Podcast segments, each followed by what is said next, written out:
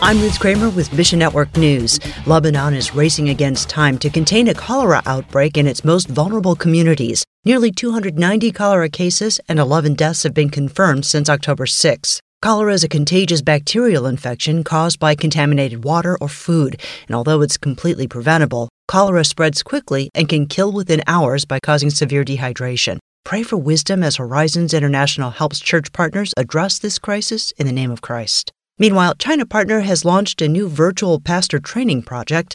It comes as many Chinese churches have gone online due to pandemic challenges. Erik Burklin says volunteers in the West record the trainings and upload them to a secure website.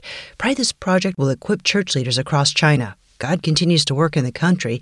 A pastor who also works as a professor says while the trend is going a different direction, enrollment has increased at the Wuhan Seminary. Mission Network News, a service of One Way Ministries. I'm Ruth Kramer.